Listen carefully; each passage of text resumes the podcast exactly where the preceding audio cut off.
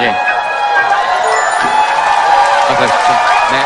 반갑습니다. 참 좋네요. 어머님, 아버님께서, 예, 제 손을 잡으시고 보고 싶었어요. 근데 여기 보고 있는데도 마음도 따뜻해지고 좋네요. 네. 만나서 반갑습니다. 김재동입니다. 반갑습니다. 네. 제가 이렇게 어, 와서 여러분들 표정이 다 안 보이는 것 같지만 쓱 이렇게 훑어보면 아 이분은 걱정이 좀 있구나. 어 이분은 마이크를 갖다 대면 말씀을 잘 하시겠구나. 그리고 이분은 별로 오고 싶지 않았는데 아 누가 당첨됐다 그래서 어 옆에 이렇게 왔구나. 그래서 지금 웃음이 많이 나오시는 분은 끌고 오신 분이거나 아니면 들킨 것 같아서 약간 멋졌거나 이렇게 지금 온갖 생각들이 다 있습니다. 그래서 지금 어, 혹시라도 내가 지금 여기 집중하지 못할 정도로 무엇인가 딴 생각이 계속 난다 하시는 분 손 한번 들어보세요. 아니, 솔직하게. 네, 네. 누가요? 아들이 전화 통화가 안 돼요? 그렇죠. 그러면 온통 그 생각밖에 없죠. 나가셔서 전화 통화를 계속 시도를 하세요. 지금 방법은 그거밖에 없고 그러니까 저분이 마음이 조바심이 나면 우리도 조바심이 나게 돼 있으니까 일단 한번 얘기를 들어봅시다. 아드님께서는 지금 어디 계십니까? 아, 지금 태권도 갔다가 네. 집에 들어온다고 했는데 네. 지금 이제 전화 통화하려고 했더니 전화가 안 돼요. 아드님이 지금 실례지만 몇 학년입니까? 초등학교 3학년이요. 어, 이름이 뭐죠? 한기주요. 기주야, 엄마가 했다겠다고요. 물론 지금은 저희 네. 둘째도 같이 전화가 안 돼요. 한기주, 한기예요. 기주하고 기회가 네, 동시에 전화가 안 돼요. 네, 전화가 왔어요 지금? 네. 아니 근데 아들이 아니에요. 아니 근데 아들이 예. 아니에요. 어, 아들이 아니에요. 누구예요? 네. 아, 학부모님이세요. 태권도장 마치는 시간이 몇 시입니까? 5시 반이요.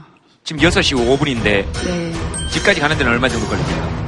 5분, 10분? 그러면은 5분, 10분, 5시 반 나와서 걔들도 뭐 친구들하고 얘기하고 뭐 이런 시간이 있을 거니까 집에 들어가서 화장실 갔거나 뭐 이렇게 하면 대충 지금 만 14분 정도에 전화가 오는 걸로 하고 그때까지 안 오면 녹화를 중단하고 집으로 갑시다.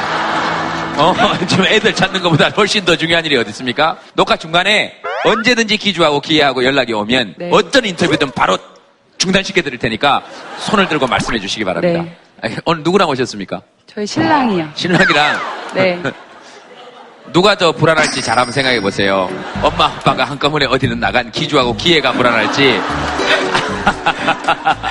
기주하고 기회한테 지금 전화를 일단 한번 더 해보세요. 자, 다들 각자의 종교를 걸고 기도하세요. 기도하시라니까 왜 다들 웃으시면서 안 하세요? 기도하세요, 빨리.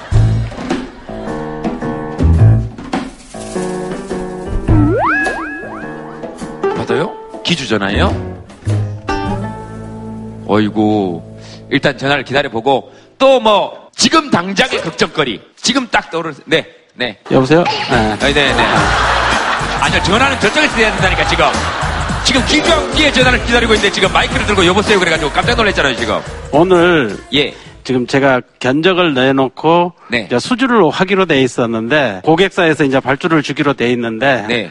아직 아직 도착을 안 해서 네. 좀 마음이 많이 쓰이네요. 그렇죠. 그런 거 억수로 신경 쓰이죠. 뭐 어떻게 해야 될까? 각자의 종교를 걸고 기도하세요. 아, 네, 알겠습니다. 저희들이 잘 될 수 있도록 한번 기도해보고, 어, 어디서 봤는지 어디서 많이 뵀다 싶었어요. 아마 꿈속에서 보지 않았나 싶어요. 제가 선생님을요, 일단 잘생겼잖아요. 아니, 이렇게 봤, 아, 아, 누, 아, 아, 예, 예, 예, 알겠습니다. 네 네 네. 아니, 아무리 잘생겼어도 제가 남자가 꿈속에 나오는 경우는 드뭅니다. 유시진 대위도 제 꿈속에 나오진 않아요. 네.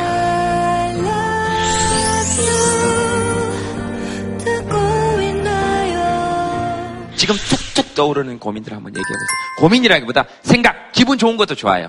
네. 그 제가 네. 여중 여고 여대를 가고 있는데요. 우린 정말 가고 싶은 데인데. 예. 근데 여기 와서 남자들이 학교에 있는 거 보니까 너무 신기했어요. 아, 딱 들으면서 드는 생각이, 와, 남자들이 한 공간에 있다. 제가 고등학교 때 네. 잠시 얘가 생일이어가지고 갔거든요. 네. 근데 학교에 이제 운동장에서 예. 남자들이랑 여자애들이랑 같이 체육을 하는 거예요. 예. 그게 너무 신기해가지고 이해했어요. 좋았어요. 좋았어요. 예. 어 그래가지고 아 나는 꼭 대학교를 여대 아닌 남녀공학으로 가야겠구나 생각을 했는데 네. 여대를 갔어요. 어, 그 요즘 고민은 내가 왜 여대를 갔을까? 그럼 다음 세상에 뭘로 태어나고 싶어요? 남자요. 그 옆에 남자분 마이크 한번 잡아보시겠어요? 네. 요, 그 옆에 여자분하고 같이 오셨죠? 네. 네, 근데 자꾸 이분 얘기하실 때 되게 많이 웃으시고 그러셔서, 어, 괜찮으실지 한번 여쭤본 거예요. 저는 여자로 태어나고 싶거든요. 왜 저는- 여자로 태어나고 싶어요? 저는 남자랑들만 살아봐서 여자랑 한번 같이 있어보고 싶습니다. 저 학과도 자동차 학과거든요. 예. 여자가 없습니다. 고등학교도 남고, 공학인데 분반이라 아, 우리나라 교육제도의 가장 뼈아픈 현실이죠. 네. 공학인데 분반할 거면 뭐하러 공학을 하냐 이 말이죠. 그죠? 네. 중학교는 중학교는 공학이었습니다. 근데 분반이었어요? 아니요, 다행히 중학교 때까지는 합반이었습니다. 어, 합반이었는데 그때는 여자는 보이지 관심이 별로 없었는데 네. 관심이 생길 때쯤 되니까 분반이 됐고 어, 이제 그 관심이 폭발적으로 증가할 때쯤 되니까 내가 자동차학과에 와 있었군요.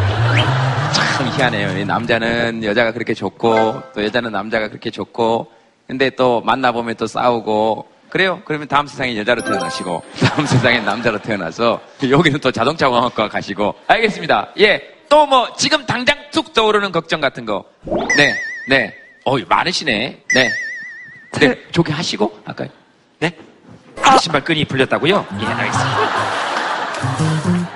이렇게 막 열렬한 데 이런 데 가면은 아 신발끈 제가 묶어드릴게요 막 그러고 그러는데 여기 좀더 그리고 표정들이 제가 묶고 있으니까 빨리 매지 그 시간 한데 예 괜찮습니다 어, 회사를 째고 왔는데요. 회사를 쨌어요 핑계 대고 왔는데 네 방송에 나갈까봐 방송에 나갈까봐 그 손을 안 들었으면 되잖아요. 아니 손을 안 들고 이렇게 가만히 있었으면 방송에 나갈 일이 전혀 없었는데 전형적으로 고생을 싹 하시는 스타일이에요. 만약에 방송에 나가야 되면 큰 화면으로 모자이크 처리를 해가지고 그것이 알고 싶다처럼 이렇게 무금으로 해서 나갈 테니까 너무 큰 그리- 걱정하지 마세요. 그리고 예. 오빠한테 초콜릿 사왔는데 네. 아니 왜, 왜 이렇게 인상을 갑자기 팍 쓰세요? 사람들이 오우 하니까 왜? 이렇게 오 받을 만한 초콜릿은 아니어서 지금 사람들이 오호 하는 거는 초콜릿 가지고 오호 하는 게 아니고 제가 누군가에게 초콜릿을 받는구나. 아, 그게 오호니까 예, 그게 걱정하지 마세요. 이쪽으로 이렇게 나오시면 드리려고 했는데 네. 저쪽 저쪽으로 나와서 아, 이쪽으로 나왔으면 줄라 그랬는데 이쪽으로 나와서 그래서 등장을 다시 해라 이런 얘기입니까? 이러면 당신 회사 짠 건 무조건 방송에 나가게 돼 있어요. 네, 초콜릿 뭐 주세요. 네, 준비하셨으면 주시면 되지. 제가 뭐 준비한 게 없어요. 감사해요. 잘 먹겠습니다. 네. 이거 초콜릿 제가 받긴 했는데 마음은 받고 이 다른 사람 드려도 되긴 되죠. 나눠 먹어도 되죠. 기주하고 기회가 전화가 오면 어 요거 요 초콜릿은 어떤 언니가 회사까지 째고 너희들 전화 온 거 반가워하면서 준 초콜릿이라고 김재동 씨가 나눠 먹는 초콜릿으로 하자 이거예요. 괜찮아요? 네. 고맙습니다. 감사합니다. 어, 자, 이거 좀 잘 가지고 있어요. 끝까지 남아있는 사람이 우리 둘이니까. 이또 잘못하면 요것만 편집해서 내면 어떤 여자한테 초콜릿을 받아서 다른 여자한테 줬다. 이렇게.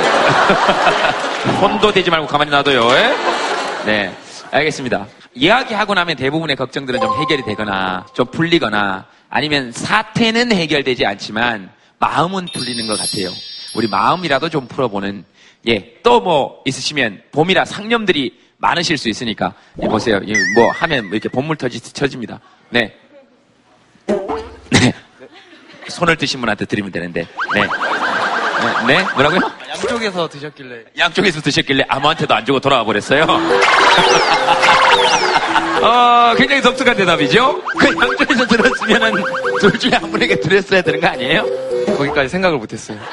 그렇게 생각을 못해. 여기 학생이죠? 네 여기 학생이 그러니까 오늘 이게 처음이고, 네 처음이에요. 그래서 지금 어떻게 해야 될지 모르겠죠? 네 예, 여기 전체에서 지금 네가 걱정이 제일 많아요. 예, 자, 마이크 한번 잡아보고, 네. 네. 양쪽에서 쓸 때 마음이 어땠는지 한번 얘기해보세요. 마이크를 잡고 얘기해야죠.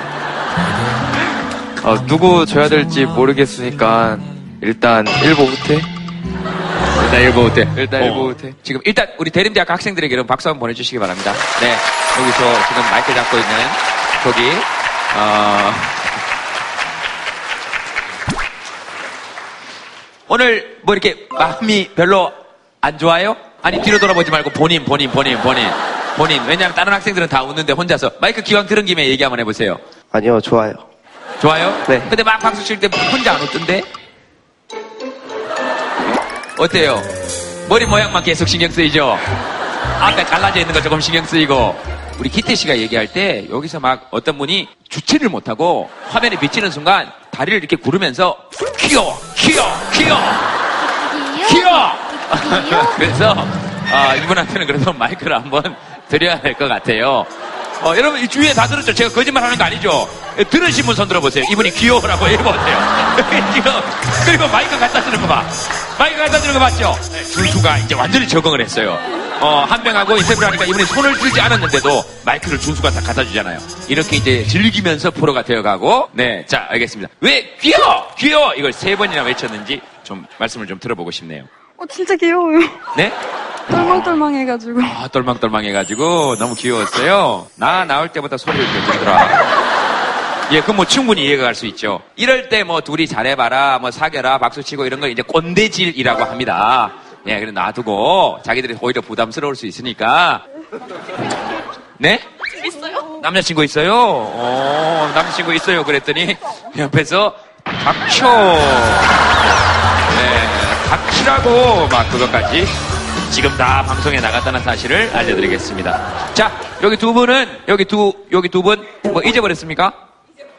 뭐 잊어버렸죠? 지금 방금 찾았죠? 예, 매직이 땅에 떨어졌다가 매직을 찾아서 다시 집중하려고 그랬는데 아저씨가 그걸 알아보고 와서 너무 깜짝 놀랐죠, 지금. 내가 다 보고 있다니까요. 네, 방금 고민이 해결이 됐네. 알겠습니다. 요즘은 뭐 어때요, 사는 게? 아 오늘 요즘에 살만 나네요. 어, 왜요? 제가 요즘에 운동을 하면서 몸도 좀 가뿐해지고 예. 네, 정신도 맑아지고 학교 다니는 것도 즐겁고 네, 이제 좀 저녁에 잠도 잘 와서 일찍 자고 일찍 일어나고 네. 어디서 수행하세요? 네, 아우, 좋네요. 뭐 별로 걱정거리가 없고. 아 걱정거리는 있어요. 어, 뭐, 뭐 있어요? 제가 이번 달 말까지 예. 동아리 부원을 모아야 되는데 동아리 무슨 동아리인데요? 저는 이제 산악부입니다. 산악부? 예.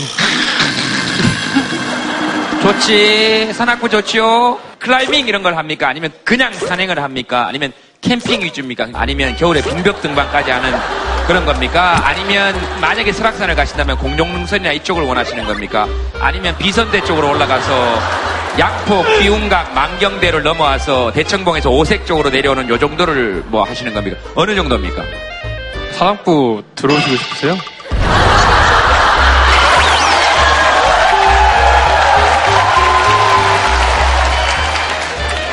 어, 약간 그런 기분이에요. 옛날에 막 이렇게 좋아한다는 감정 숨기고 어떤 여자분한테 막 아, 이렇게 해가지고 뭐 이거 먹을래 뭐 얘기했는데 그쪽에서 저 좋아해요? 약간 이렇게 뭐 이렇게 물은 것 같은 굉장히 핵심을 찌르고 들어오시네. 어, 아니요?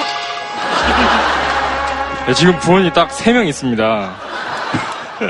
근데 길 가는 사람 자꾸 물어보니까 산악 얘기만 나오자마자 얼굴 색이 바뀌더라고요. 네. 그래서 이제 부원은 모르는 데는 좀 난항이 있고요. 네. 들어오시면 환영할게요. 지금까지 어느 산, 어느 산, 어느 산 가봤습니까? 본인은 산악부장으로서. 저는 설악산하고요. 설악산 어느 쪽 코스로? 저는 케이블카 타고 올라갔습니다. 케이블카 타고 올라갔습니다. 아니, 설악산에 케이블카가 어디 있어요, 지금? 있던데요? 설악산에 케이블카가 있어요? 근데 안 타봐가지고 아니 정상까지는 없잖아요. 없잖아요. 그러니까 네. 그러니까 정상에 안 가봤다는 얘기 아니에요. 그쵸. 어쨌든 산악부 이름 뭡니까? 없어요? 산악부. 아 그래요. 저, 저렇게 저렇게 막 시작하고 저런 풋풋한 맛이 또 있는 거죠. 이름 정해진 데 들어가는 것보다 예, 또 그런 맛이 또 있을 거예요. 알겠습니다. 마이크 잘 빼앗았어요. 예, 이렇게 각자의 고민이 있네요. 어, 봄이니까 새싹들이 이렇게 막 올라오는 거 보면 우리가 그런 걸 무차별적으로 올라온다 그러죠. 전쟁 때 폭격이나 뭐 이런 말에만 사용돼서 좀 이렇게 어, 들으면 이렇게 약간 섬찟한 단어로 사용되긴 하는데 사실 되게 예쁜 말이잖아요. 무차별적으로. 차별하지 않고 어느 땅이든 뚫고 올라오잖아요, 이게 막. 이렇게 무차별적으로 올라오는 우리 마음 속에서도 그런 거 있잖아요. 왜? 머릿속에 이렇게 툭툭 떠오르는 거 있잖아요. 예. 그런, 그런 고민들 한번 봄이니까 얘기해 보는 것도 괜찮겠다 싶어서 주루루루루루 주루루루루루 그날의 봄비가 떨어진다 주루루루루루 주루루루루 패널 분들하고 같이 함께 얘기 나눠보겠습니다. 여러분, 박수로 환영해 주시기 바랍니다. 네. 어서 오십시오. 네.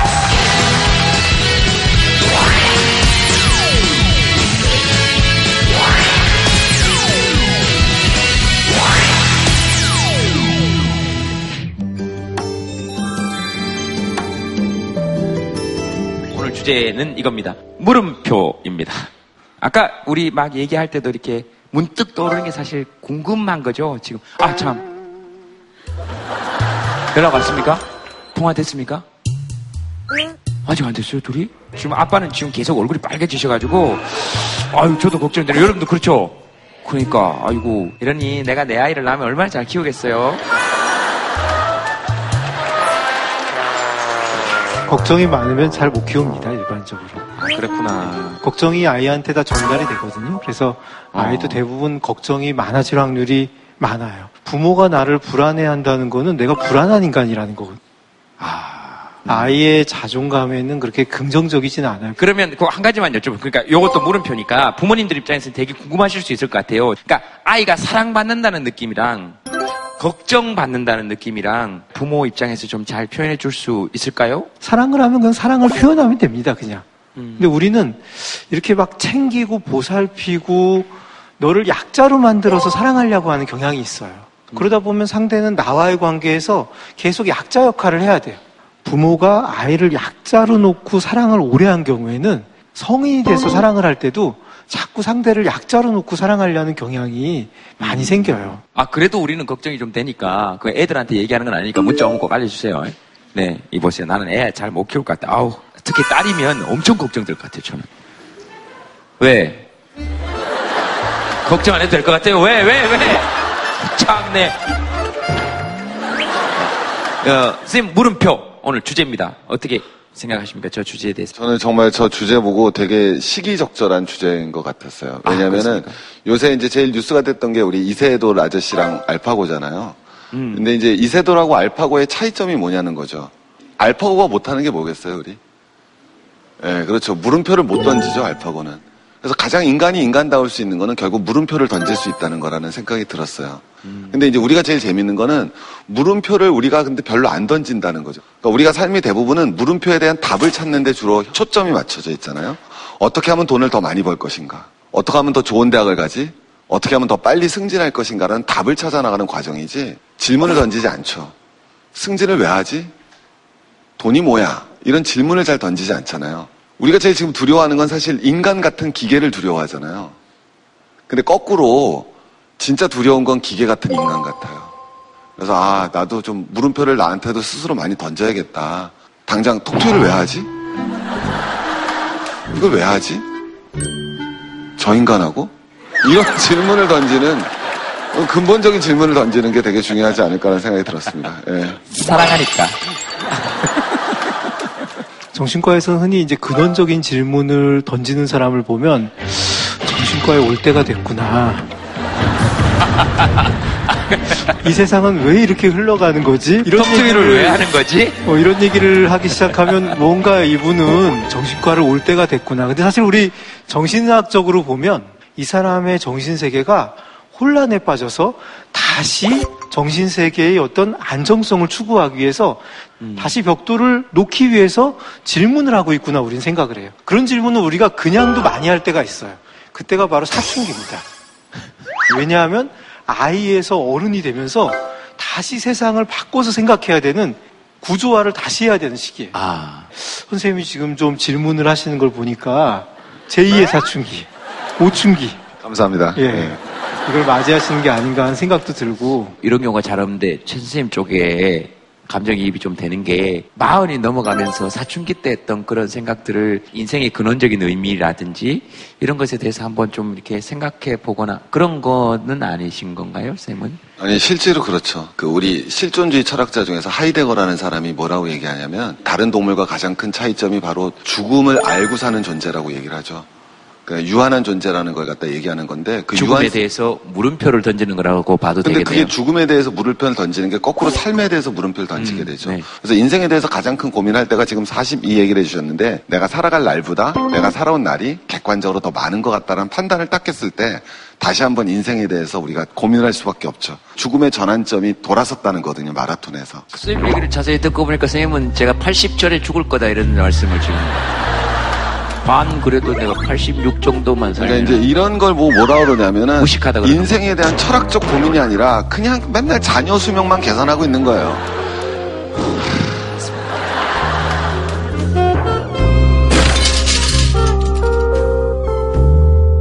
오늘 그 게스트 분 계시거든요. 함께 모시고 뭐 얘기를 나눠보도록 하겠습니다. 홍경민 씨입니다, 여러분.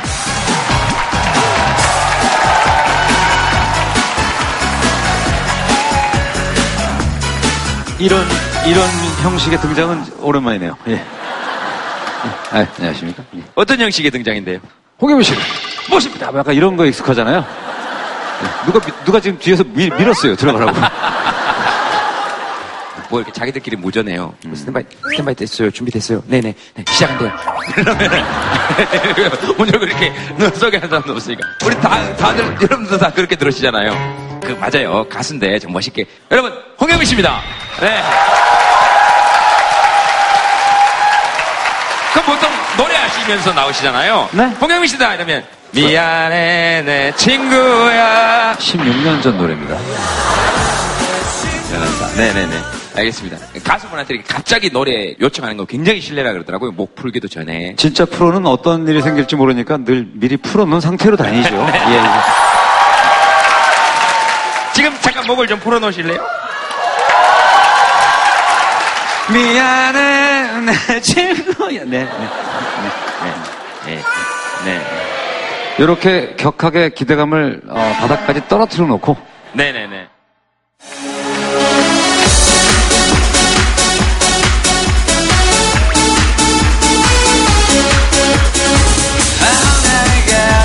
왜 난 자꾸만 친구의 여자가 좋을까? 이러면 안 되지 하면서 왜 내 맘속에 온통 그녀 생각뿐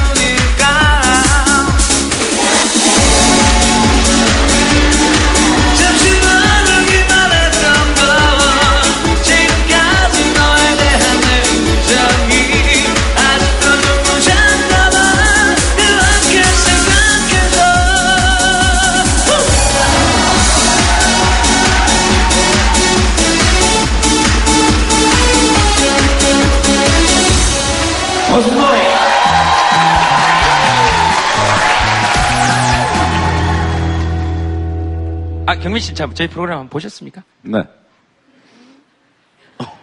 못 봤구나. 아닙니다. 굉장히 평소에 예, 좋은 프로그램이라고 생각을 하고요. 그러니까 남녀노소의 어떤 우리 세, 상 살아가는 이런 이- 네. 이야기들을 나눌 수 있는 어, 프로그램이 거의 없으니까 예, 네. 예, 굉장히 독보적인 프로그램이라고 생각합니다. 오늘 한번 얘기 들어보시고 이렇게 같이 이렇게 한번 얘기를 좀 나눠주세요. 네. 30년 차려준 아침밥 도대체 언제까지? 네, 남편분 어디 계십니까? 왜 꼭, 꼭 아내일 거라고 생각하시면 안 되잖아요. 어, 그러니까요. 알파고처럼 생각해 보자고요. 어, 안 오셨습니까? 저녁밥 차려주러 가셨나?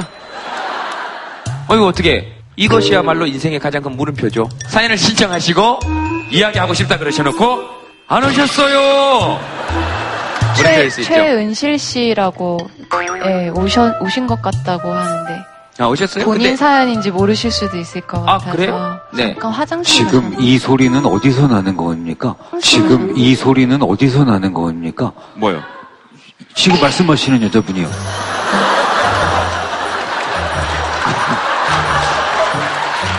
나는 지금 30년 동안 아침밥 차렸다는 분이 얘기를 하는 줄 알고 계속 보고 있는데 없어. 네. 방송 특이하네요. 그죠? 누가 얘기를 하는데 어딨는지 를 모르겠네. 그죠? 찾지를 못하겠죠. 사연 근데- 사연 신청한 사람은 없고 다른 사람이 얘기는 하는데 그 사람은 안 보이고. 그렇죠. 그러니까, 그러니까 이게 마이크가 예. 들고 있으신 분이 어느 분이신지 모르기 때문에 저희들도 찾아야 됩니다. 그 말씀해주신 분은 이제 조금 조용히 해주세요. 아시겠죠? 저도 처음에 이걸 잘 몰랐을 때 저는 성모 마리아 음성인가? 아, 그런 질문에 되게 적당한 대답이 하나 있는데. 하늘에서 무슨 목소리가 들려. 요조 씨가 얘기할 거라고 생각도 못 했거든요. 다음 사연 보겠습니다.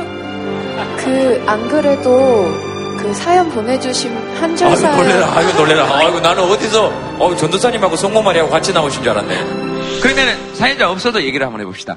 뭐 찾아줄 수 있는 거 아니야? 손 한번 들어보세요. 왜? 은실 씨예요? 아니시죠?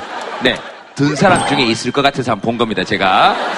아, 아니, 차려주는 건 괜찮은데, 너무 당당하게 좀 처먹지 마. 어. 손 들어보세요. 너무 당당하게 먹지 마. 어. 네, 대부분 그러시겠죠? 알겠습니다. 어, 밥 차려주는데 불만이 좀 있다 하시는 분 얘기, 아, 한두 마디만 듣고, 그 다음에 차려받는 쪽에서 또 어떠신지 한 번 정도 듣겠습니다. 이제 아내가 대학에서 이제 외국인을 대상으로 한국어 강의를 하는데 예. 학교가 좀 멉니다. 네. 거기 밤늦게까지 강의 준비를 해야 돼서 네.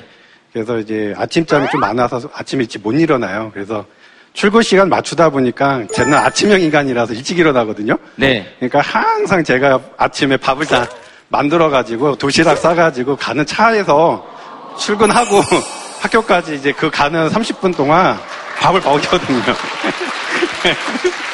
지금 현재 여기 분위기로는 거의 총선 공천 분위기.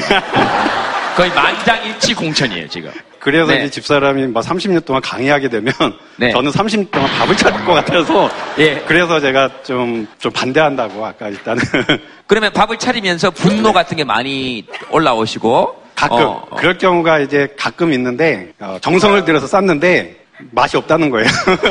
아니면은 먹기가 힘들다 그러면은 그러면 제가 와서 저 혼자 다 먹어요. 제가 했던 거. 그게 조금 아쉽기도 했다고 해서.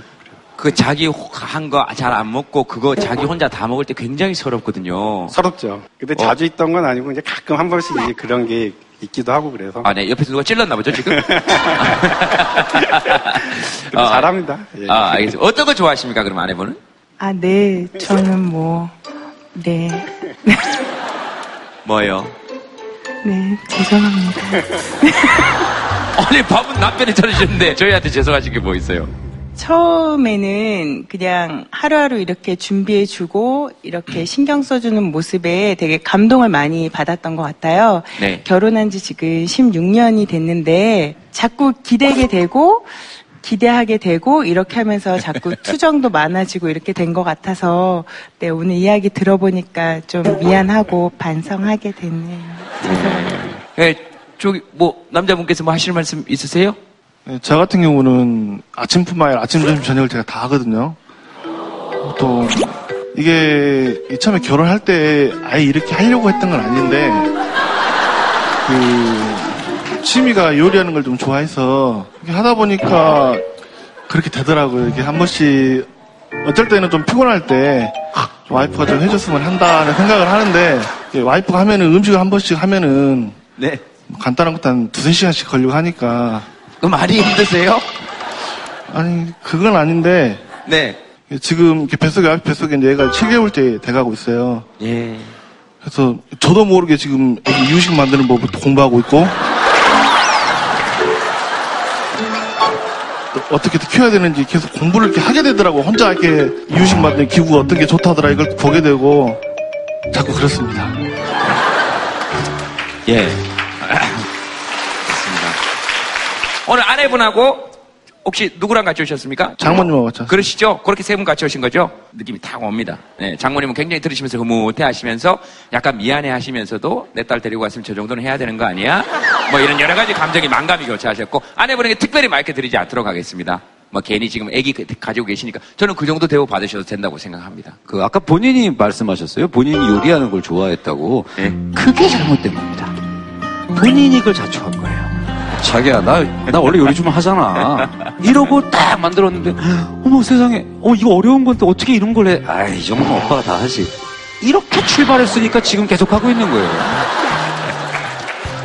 자기야, 내가 주말인데 탕수육 해줄게. 탕수육을 딱 해왔는데 이게 탕수육인지 보쌈인지 뭐 소스도 맛이 이상하고 이러면 다시는 안 시킵니다. 결혼 생활 요즘 힘들어요? 네?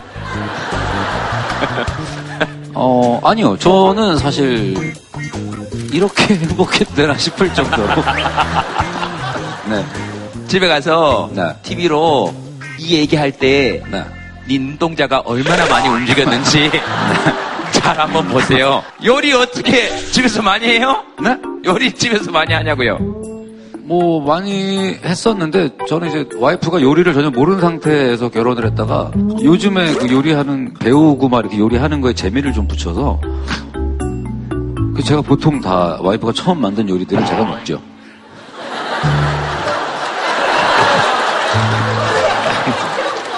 먹을 때마다 아 이- 이렇게 행복해도 되나 겪어보지 않고서는 나올 수 없는 표현, 이게 쫀득쫀득 살아있는 표현들이 있어요. 예를 들면 이게 탕수육이야, 보쌈이야 이런 표현들은 그건 탕수육에서 보쌈 맛이 나오는 그거는 잘 모르실 것 같은데 그런 거는 그건 실제로 경험해보지 않으면 안 나오는 거거든요. 아, 그러니까 어, 요리를 해보신 분은 아는데요. 녹말가루 잘못 해갖고 옷 입히면은 나중에 튀기고 나서 보면은 고기랑 그 탕수육 옷이 따로 떨어져 있습니다.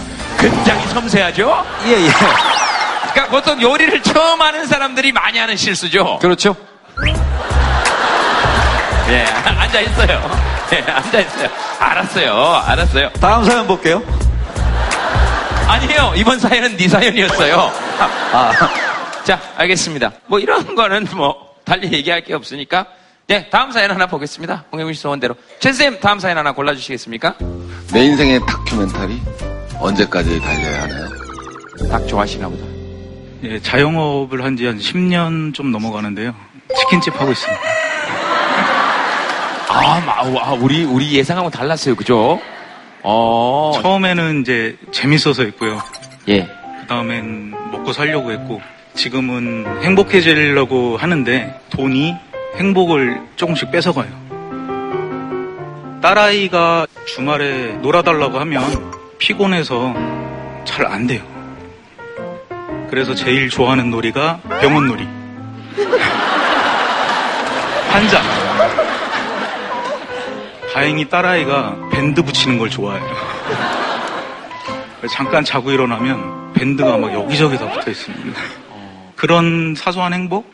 그런 것들도 이제 좀씩 바꿔야 되니까 계속 자영업을 해야 하나?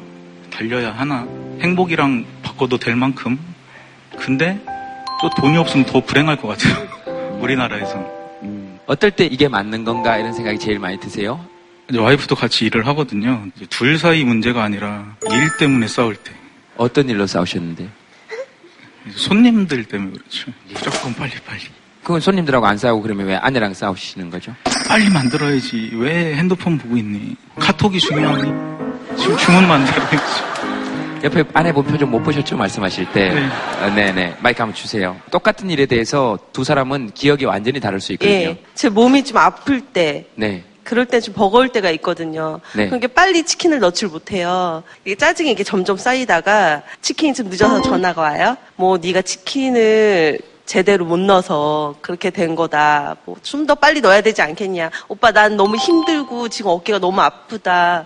그런 것 때문에 싸우니까 이 치킨집을 만약에 안 하면 우리가 이렇게 안 싸우지 않을까. 닭 때문에 항상 고민해요. 그, 그때 유민이는 어디 있습니까? 할머니 집에요. 할머니 집에. 네. 어. 유민이는 거기에 대해서 무슨 아무 얘기도 안 합니까? 가끔? 유민이가 되게 밝아요. 다행히 밝은 아이예요. 제가 아, 많이 긍정적인데 엄마 아빠가 치킨 장사를 해서 내가 불행하다 그런 생각을 안 들게끔 낮 시간을 많이 함께 지내거든요. 근데 저희가 제가 이 시간대는 꼭 가야 하는 시간대가 있기 때문에 그 시간을 할머니한테 맡겨요. 그 그때 진짜 너무 힘들어요. 그때가 가장 힘든 순간이에요. 그, 그때 유민이 뭐라 그래요? 엄마 나랑 같이 있으면 안 돼. 엄마 나랑 놀면 안 돼. 그렇게 얘기해요 이제. 그 뭐라 그래요, 엄마는? 이민 엄마가 일찍 가, 바쁘니까 일찍 가서 일찍 들어올게. 음, 그 일찍 들어가세요. 아니야. 애기 잘 때. 그렇구나. 자영업 하시는 분들이 휴일이 없고 육아 시간이 없고 노후 대책이 없다 이렇게 이 세 가지가 없다고 많이 얘기를 하거든요. 우리 사회의 자영업자들이 공통적으로 많이들 공유하고 있는 어떤 현실적인 부분이 아닌가 하는 생각이 들어서 참 이거 제가 해결할 수 있는 문제는 아니고 이 구조적인 문제가 많이 있다 보니까 그 문제는 제가 최진기 선생님한테 넘기겠습니다. 아니 정말 구조적인 문제죠. 그러니까 자영업자들의 주당 노동 시간이 우리가 58시간이 나와요. 그러니까 일반 하루에, 하루에 몇 시간? 주당 58시간이니까 주 58이니까 7 나누기가 어려우신가요? 아니 그니까 엄청 많아가지고 8시간 반. 그러면은 거의 9시간 일하는 거죠. 거의 뭐 왜냐면 또 준비하는 시간하고 그런 거는 거의 네. 그러니까 일반적인 우리가 시간제 근로자까지 합쳐서 우리나라가 40시간 정도 나오거든요. 일단 노동 시간이 길죠. 그다음에 이제 소득도 훨씬 적고요. 그러니까 자영업자가 임금 근로자 소득의 60%밖에 안 돼요, 우리나라가. 이게 굉장히 특이한 현상입니다. 다른 나라는 자영업이 더 많은 경우가 많아요. 네. 그다음에 제일 큰 문제가 노후 대책이 굉장히 어렵고요. 연금이나 이런 혜택을 받기가 어려우니까. 그래서 자영업 문제를 구조적으로 우리가 해결해야 되는데 사실 방향은 딱 나와 있습니다. 하나는 첫 번째는 정규 일자리를 갖다 늘려나가는 방법이 있겠죠. 우리 지금 이제 자영업자들을 첫 번째는 임금 근로자로 바꿔줘야죠. 그리고 이제 두 번째 문제가 사실 되게 중요한 문제인데 대기업의 진출이 전 대기업에 대해서 되게 우호적이고 한국의 경제 발전에 대기업이 큰 영향을 끼쳤다는 걸 부정하지는 않는데 이게 어떻게 보셔야 되는 거냐면 큰 닭 그 치킨 나왔을 때도 있잖아요 우리. 그 가격과 그거로 일반 자영업자는 공급을 할 수가 없어요. 치킨 육집이 우리나라 3만 6천 개거든요 우리나라가. 편의점보다 많습니다. 3만 6천 개요? 3만 6천 개인데 대부분이 부부나 같이 운영을 하실 거예요. 그럼 치킨집에 종사하시는 분이 10만 명 이상이 될 거라고요. 거기에 생계가 걸린 분들이 근데 대기업이 치킨을 튀겨갖고는 대기업 막 흉보는 그러는 게 아니라 몇 개 일자리를 창출할 수 있겠냐고요. 많아야 천 명 일자리 그 치킨 튀기는 거로. 그러니까 이거는 진짜 쉽게 이렇게 하면은 정말 이게 사회 구조가 이렇게 계속 그거는 우리 스스로도 하고 사회에서도 사실은 제가 왜 이러죠 지금? 이렇게까지는 안 했는데. 저는 그 다음 순서로 저한테 올까봐 지금 조마조마. 예. 아니, 저 그래서 물론 소비자 효율이라는 측면은 존재하지만은 그건 우리 스스로가 좀 발등을 찍는 일이 아닌가라는 생각을 하는 거죠. 지금 방금 전에 우리 치킨집 이런 거에 대해서는 경민 씨의 의견을 뭐 허심탄회하게 얘기를 좀 해주셨으면 좋겠어요. 어, 제가 얼핏 듣기로 회사에서 퇴직을 하고 퇴직금으로 자영업을 해보자라고 하는 분들이 가장 많이 하는 게 치킨집이라고 들었어요. 근데 대부분이 이제 경험이 부족하고 또 지식이 부족하고 하다 보니까 그 창업에 실패하시는 분들이 뭐 허다하다고 하죠. 근데 치킨이나 탕수육이나 다 이제 튀기는 게 참 중요한 건데 사실 그 틈에서 10년을 버텨왔다는 거는 누구보다 맛있게 튀겨왔다는 거죠. 예, 그래서 한편으로 좀 힘드실 때는 내가 지금 고생을 열심히 해서 이 돈을 버는 게 언젠가는 이거를 열심히 모으고 열심히 노력하면 이걸 내 가족을 위해서 굉장히 윤택하게 뭔가에 쓸 수 있을 거야라는 생각을 하면 그런 위안도 받아보실 수 있지 않을까. 어, 네. 내가 돈 때문에 이렇게 힘들어야 되나라는 순간에는 그런 위안도 한번 마음속에 가져보시면 그런데 그런데 아기는 그거 그렇게 안 행복할걸요? 저기 이분이 그분이세요? 제가 제가 그 목소리 주인공인데요. 내가 지금 놀란 거 봤어요? 네. 나 지금 요조 씨가 딱 멘트를 하는데 아까 그 목소리인 거예요. 그래서 진짜 눈치 없는 자식이죠? 네, 여조 씨, 여조 씨예요 아까 그 목소리도. 아니 네. 왜냐면은 저 어릴 때가 생각이 나가지고 제가 어릴 때 저희 집이 엄청 가난했거든요. 그래서 아버지가 일하러 가시면 저랑 엄마랑 이제 집에 있다가 뒷동산에서 이렇게 아빠 올 때까지 기다리다가 마중 가고 그렇게 보내던 시절이 있었어요. 근데 너무 가난하니까 엄마도 이제 같이 일하시게 되면서 집도 방이 막 두 개가 되고 이런 식으로. 근데 저는 이게 하나도 좋지가 않고 너무 저는 불행한 거예요. 그래서 지- 지금도 기억나는 게 다시 우리 집 가난하게 해주세요 이러면서 기도를 했어요. 엄마 아빠하고 가난했지만 그 몇 년이 인생 최고로 가장 소중한 유산과도 같아요. 약간은 그냥 지금 이 순간 아이하고 조금 더 놀아주는 것 그것에 대해서도 조금 더 생각하는 그런 면이 있으면 좋지 않을까? 주제 넘게 얘기해서 죄송합니다. 네. 금만 씨는 내일 내가 정권을 결정할 수 있어. 그럼 내일 뭐 어떻게 하시고 싶냐고. 가족 여행 가야죠. 어디로? 제주도, 제주도. 하와이? 장사 좀잘 되셨구나. 가시고 싶다면 뭐 저희들이 막 톡투유 이런 거 넣어가지고 막 바깥에다가 간판 밑에다가 막 현수막 같은 거 달아가지고 내 아빠로서 돈 버는 것도 중요하고 당신들 당 먹이는 것도 참 중요한데 우리 유민이하고 일주일 보내고 와서 진짜 유민이한테 뭐 헤매기는 기분으로 당신들한테 헤매길게요. 하나 탁 걸어놓고 한번 다녀오세요. 굉장히 교훈적이고 교조적인 마무리 같지만 전국에 계시는 자영업자 여러분들에게 가끔씩 지나가다가 내일 또 올 테니까 하루 좀 쉬어요 오늘은 이렇게 얘기해 줄 수 있으면 좋겠어요. 네, 다음 사연 하나 볼까요? 경조사비 뿌린 대로 거둬야 할까요? 이거 손 한번 들어봅시다. 경조사비 뿌린 대로 된다. 반드시 그러려고 내는 거야. 아니 그러려고 내는 거야는 아니지만 아니 내가 갔으면 그쪽 내야 되는 거 아니야? 손 들어보세요. 네, 자 대놓고 얘기하긴 좀 그렇지만 저쪽도 내주면 좋지 않겠냐. 질문을 조금 부드럽게 바꿨습니다. 여러분 설문조사 문항이 이렇게 중요한 거예요. 바라지 않지만 그쪽도 조금 이렇게 생각해주면 좋지 않을까? 손 들어보세요. 예, 그렇지. 예, 알겠습니다. 자, 어디, 어디 계십니까? 사연 신청하신 분께서. 어, 12월 이제 결혼을 앞둔 예비 신부입니다. 아, 축하드립니다. 12월이요? 네. 다른 지인들 결혼식이나 그런 뭐 경조사에 갔다 올 때 한편으로 드는 생각이 네. 내 경조사를 어느 범위까지 알려야 되는 건지 생각이 들더라고요. 네.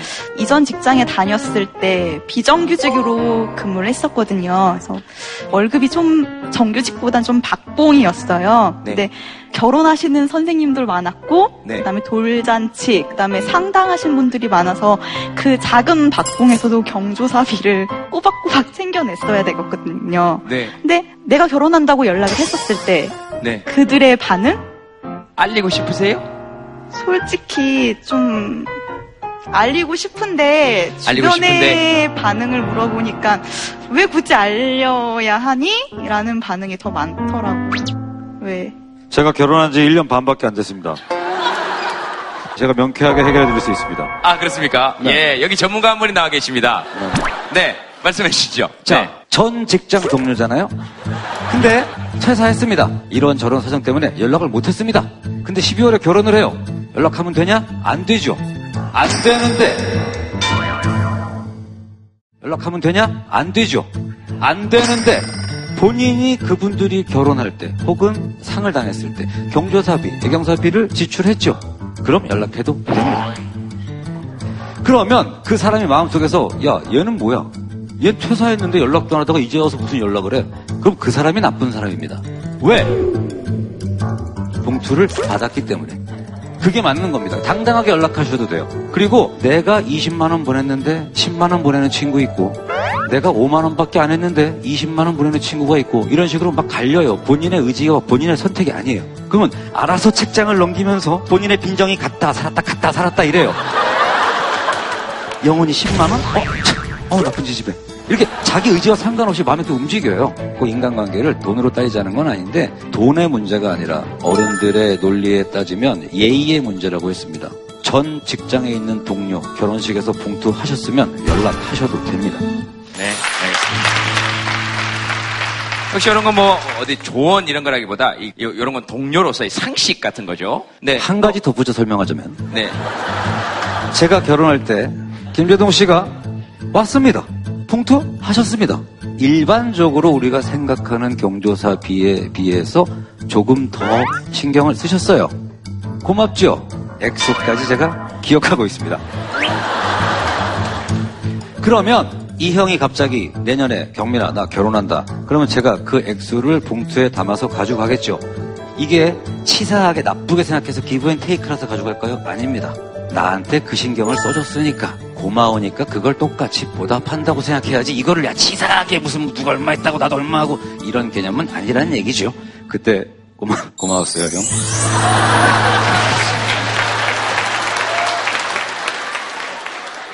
제가 한 말씀 드리겠습니다. 방금 전에 경민 씨가 굉장히 올바른 말씀을 해주셨어요. 단 하나 미스가 있었다면 사례는 부적절했지요. 받았지만 돌려줄 순 없습니다. 그런 일은 결단코 발생하지 않죠. 두 번째 말씀드릴 거는요. 사실 이제 들어와서 왜 좀 더 하시지 왜? 노래까지 시키려고 했는데. 네. 이제 두 번째로는 이제 우리가 나는 결혼 안 할 거예요. 근데 내가 부조해야 되느냐. 이제 제동 씨가 늘 고민하는 문제겠죠? 근데 이제 제가 말씀드린 건 뭐냐면은 예전에 공동체에 있었을 때는 이런 고민들을 안 하는 거죠. 아, 친구 딸이 결혼해? 그럼 우리가 같이 부조해줘야지. 그래서 부조금이라고 그러잖아요, 그거를. 그 앞에 부가 붙는단 말이에요. 부조 개념인데, 이제 사실은 그 개념이 공동체가 붕괴가 되니까 부조 개념이 아니라 교환 개념이 되는 거죠. 사실 이게 옛날에는 장례를 치르게 되면 우리 가서 그 집 가서 왜 설거지도 해주고 정신 없으니까 왜냐하면 상주는 밥하고 설거지하고 못해요. 슬퍼할 시간을 주는 거거든요, 사실. 그리고 경사는 기뻐할 시간을 충분히 주는 거고. 그래서 일 도와주러 가는데 시간이 안 된 사람들이 돈을 보냈어요. 그런 의미였는데 지금은 이제 그런 일들을 다 업체들이 대행하니까 사람들이 돈을 내는 것이죠. 한번 뒤집어 생각해 보시면 사실 조금 간단해지는 문제인 것 같아요. 그런 문자 받으시잖아요. 연락 생전 안 하다가 갑자기 카톡으로 모바일 청첩장을 보내고 참 그럴 때 돈 안 보내시죠? 근데 어 가만히 생각해보니까 얘 내 결혼식에 온 것 같은데 이 뒤져보고 보내시겠죠 본인도 그죠? 그런 경우 있잖아요. 그러니까 일단 보내세요. 청자가 이게 주십 와 주십사 하는 거지 와 아니잖아요. 통지서가 아니고 청첩장이니까 두려움 드시 그죠 그죠 그죠 선생님. 네. 그렇긴 한데 그런 액션은 좀 그러네요.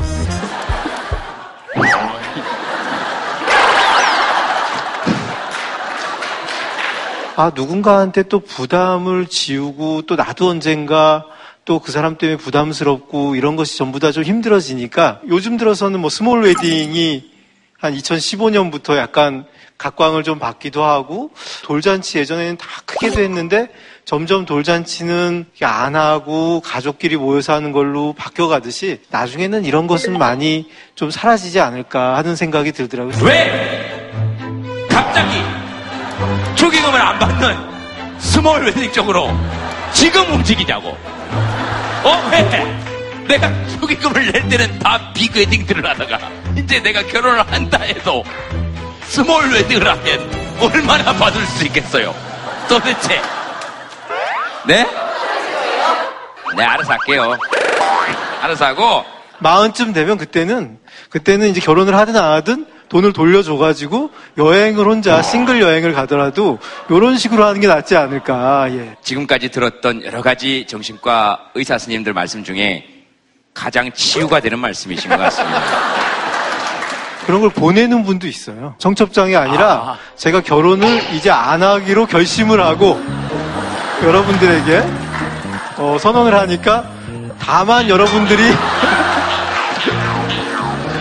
굳이 오실 필요는 없고 계좌로 붙여주셔도 된다. 이렇게 아하. 해가지고 아까 그 방법은 좋네. 그거 보내야 되겠어요. 우리도 그러게 합시다. 여러 가지 이유로 인하여 자발적으로 홀로 살게 되었으니 그리고 만약 나는 했다면 스몰이 아니라 되게 성대하게 했을 거니까 그거 기준으로. 그렇죠, 그렇죠, 예. 그렇죠. 아니 진- 진짜 결혼할 거거든요. 제 결혼식 계획을 밝혀드릴게요. 제 결혼식은 학교 운동장 큰 거 있죠. 한 몇천 명 들어올 수 있는 데다 가마솥 막 한 수십 개 걸어놓고 거기다 다 튀기고 옛날처럼 막 막 밥 이렇게 내고 막 거기 유민이 뛰어놀고 막 금만시하고 막 아내하고 싸우면서 막 아우 이 때문에 닭을 몇 마리를 튀기는 거야. 이런 얘기를 할 때까지 정말 비괴딩 해가지고 어떻게 해서라도 내 그 돈 다 받아낼 거야. 네, 다 받아낼 거야. 아니 근데 가급적이면 김재동 씨는 크게 하십시오. 그래야 뭐 저도 가볼 거 아닙니까? small wedding에도 너무 부른다 이 자식아. 자 다음 사연 하나 보겠습니다. 부모님과 아내 사이 난 누구 편? 안성에서 온 합가 8개월 차 맞은 이종희라고 합니다. 뭐 8개월 차요? 합가 8개월 된, 그러니까 부모님과 합가? 사는 아, 집을 합친 지 8개월? 네. 예. 아내와 부모님 사이에서 네. 어떻게 처신을 해야 되는지는 그냥 기본적인 건 많이 알겠는데 두 분이 같이 있을 때는 도대체 어디로 가야 될지 얼마 전에 뭐 사진을 찍었는데요. 어머님과 아내 사이에 제가 있는데 어느 쪽으로 기대하고 사진을 찍어야 될지 그것도 참 고민이 되더라고요. 아내분이시죠? 옆에 뭐 하실 말씀이 있으시면. 저는 당연히 저의 편이어야 된다고 생각을 하거든요. 네. 왜냐면은 시댁 쪽에 식구가 살짝 많아요. 네. 저기 형님이 다섯 분 계세요. 저희 조카가 10명이고 연애를 할 때 누나의 존재를 저한테 알려주지도 않았었어요. 누나들의 존재를. 헤어지지 못할 정도의 시점이 왔을 때 그때 얘기를 해줬었거든요. 헤어지지 못할 시점이라 하면 아니 제가 결혼을 어느 정도 결심을 했을 때 마음이 많이 갔을 때 아닌데? 마음 아닌데 마음 아닌데. 알겠습니다. 그래서 예 그랬을 때 알려주셨고. 그래서 그때만 해도 평생 저의 편일 것 같아가지고 저는 이렇게 그때 사진을 찍을 때도 이렇게 얘기는 했지만 어머니한테 가 있었어요 몸이.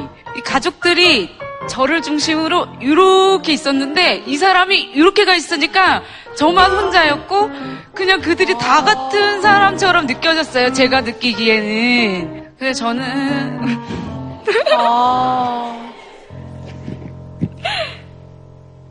아... 울지 마. 울지 마. 울지 오세요? 어.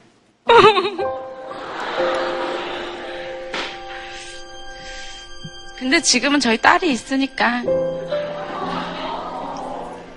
괜찮아요. 그리고 사실은 저희 부모님께서 좀 편찮으셨어요. 시아버님께서. 그래서 합가를 하게 된 거고 또 아들이 하나다 보니까 그 마음은 알겠는데 이제 중간에서 역할을 너무 못하니까 제가 점점 더 힘들어지는 거예요. 제가 이제 신랑한테 부모님하고 있었던 일들을 얘기를 하면은 아 알았어. 하면서 가서 이제 제가 했던 얘기를 부모님한테 이렇게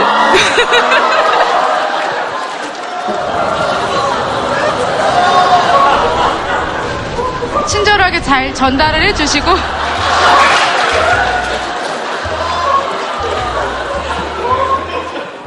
그러면 제가 뭐 어떻게 해야 될지를 모르겠고 이제 제 얘기를 들어주기만 하면 되는 건데 거기서 무슨 해결사 나셨다고 결국은 지 아버님이랑 저랑 사이가 되게 좋았었거든요. 네. 합가 전에 그래서 합가까지 결심을 하게 된 건데 음. 사이가 예전 같지 못하지게 됐어요. 쭉 그냥 얘기를 하신 거예요. 그러니까 뭐 누가 옳고 그르고 이런 게 아니고 시아버님하고 워낙 사이가 좋으니까 아 우리 같이 살아도 되겠다. 그 정도로 며느님께서 되게 잘하신 거죠. 남편분한테는 한 번 더 마이크를 못 드린 것 같아서 네. 지금 아내한테 더 고마운 거는 아버님이 한 8개월 전에 식도암 판정을 받으셨는데 저희가 이제 합가를 하고 와이프가 항상 이제 맛있는 것도 해드리고 어떻게든 유해드리려고 노력을 하는데 아버지가 이제 아프시니까 평소에 좀 짜증을 많이 내시더라고요. 근데 이제 올 1월 달에 이제 왕쾌 판정을 받았어요. 아버님이 더 좋아지고 행복해서 좋다. 와이프도 좋고 저도 좋아지고 그랬던 거고요. 그리고 연애 초창, 초창기 때 누나가 있다고 얘기했습니다. 누나가 다섯 명이다 보니까 세 번, 네 번 만났을 때 공원 가서 이제 무릎 꿇고 얘기를 했죠. 그리고 이제 한참 웃으면서 어, 괜찮다. 난 너랑 뭐 그렇게까지 결혼할 사이가 아니니까 가볍게 만나자.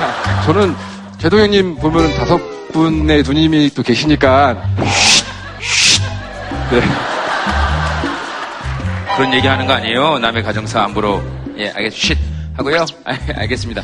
사실 이런 부분은 좀 정답이 있는 거거든요. 아, 그렇습니까? 예전에 부모 중심의 가족에서 부부 중심의 가족으로 가족이 바뀌어가고 있어요, 분명히. 근데 계속 부모 중심의 가족 체계에서 생각하는 걸 계속 가지면은 네. 이런 갈등이 생기게 되거든요. 지금 말씀하신 분 같은 경우는 물론 잘하고 계시고 우리가 안 좋은 부분만 갖고 얘기해서 그렇지만 남편이 이렇게 엄마 쪽으로 붙으면서 아내가 딸 쪽으로 붙거든요.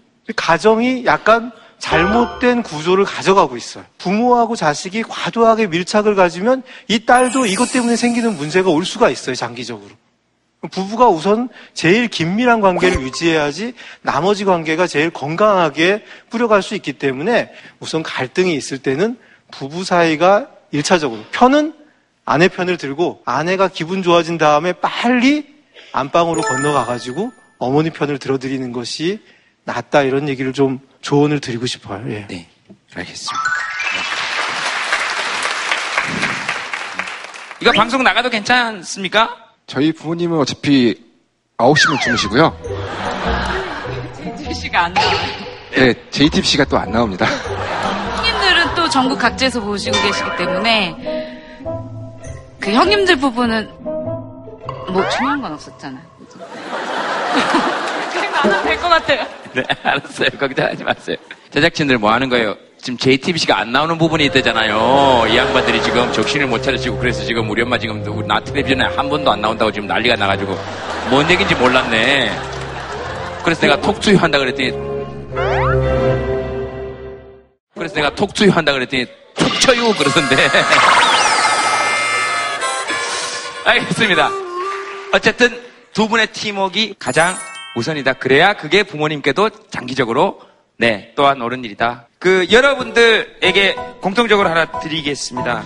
나 지금 잘 살고 있는 건가요? 스케치북에 한번 적어보시고 바랍니다.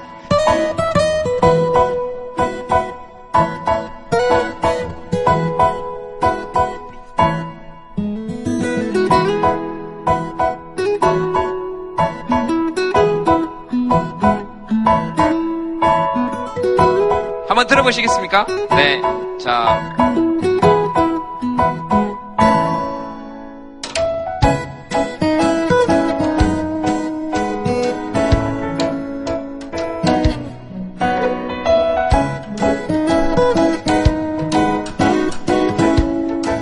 네. 평화롭게 삽니다.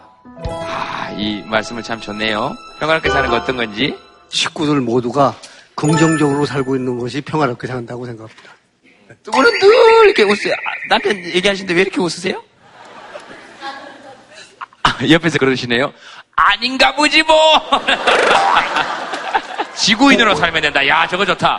긍정의 최고 아닌가요? 살다가 외계인이 되는 경우는 잘 없거든요. 지구인으로만 살면 그 정도면 뭐 잘 사는 거다. 예. 제 꿈이 지구인. 제가 작년에 해외여행을 갔다 왔어요. 혼자 배낭여행 갔다 왔는데 너무 내가 내 boundary 안에서만 사는구나라는 걸 깨닫고 와서 네. 지구는 넓고 세계도 넓고 사람도 많다. 여기서만 살지 말고 넓게 나가자라는 꿈을 갖게 됐어요.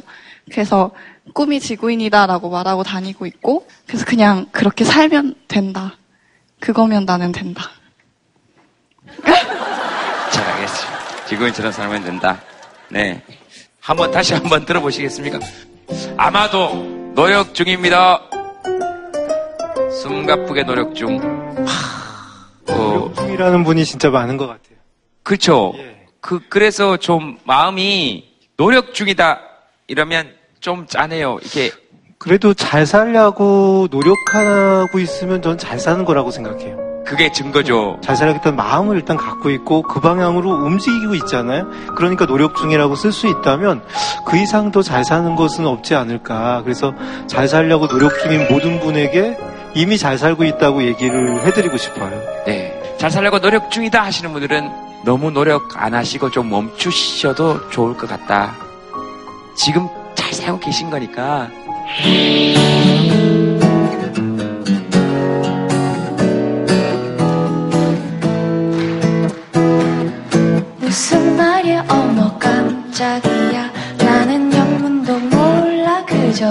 멈지기만 뭔가 잘못됐던 맘뿐이야 깊고 깊은 오해의 구렁텅이 어떤 말을 하려 했던 걸까 어떤 표정으로 나를 보고 있던 걸까 야, 너 날씨 좋은데 왜 여자친구 없냐? 저 어때요? 그러니까 행복한가? 뭐 하길래 저렇게 행복하지? 그런 궁금증을 저한테 갖기를 바래요. 10년 후에 친구들 많이 있니? 잘 관계 맺고서는 친하게 지내고 있는지. 지금 괜찮아? 잘 하고 있어? 지금 행복했으면 좋겠어요. 쓸쓸하니까 도무지 알 수 없는 표정만 남기고 전부 알쏭달쏭 알쏭달쏭 정말 몰라 몰라 몰라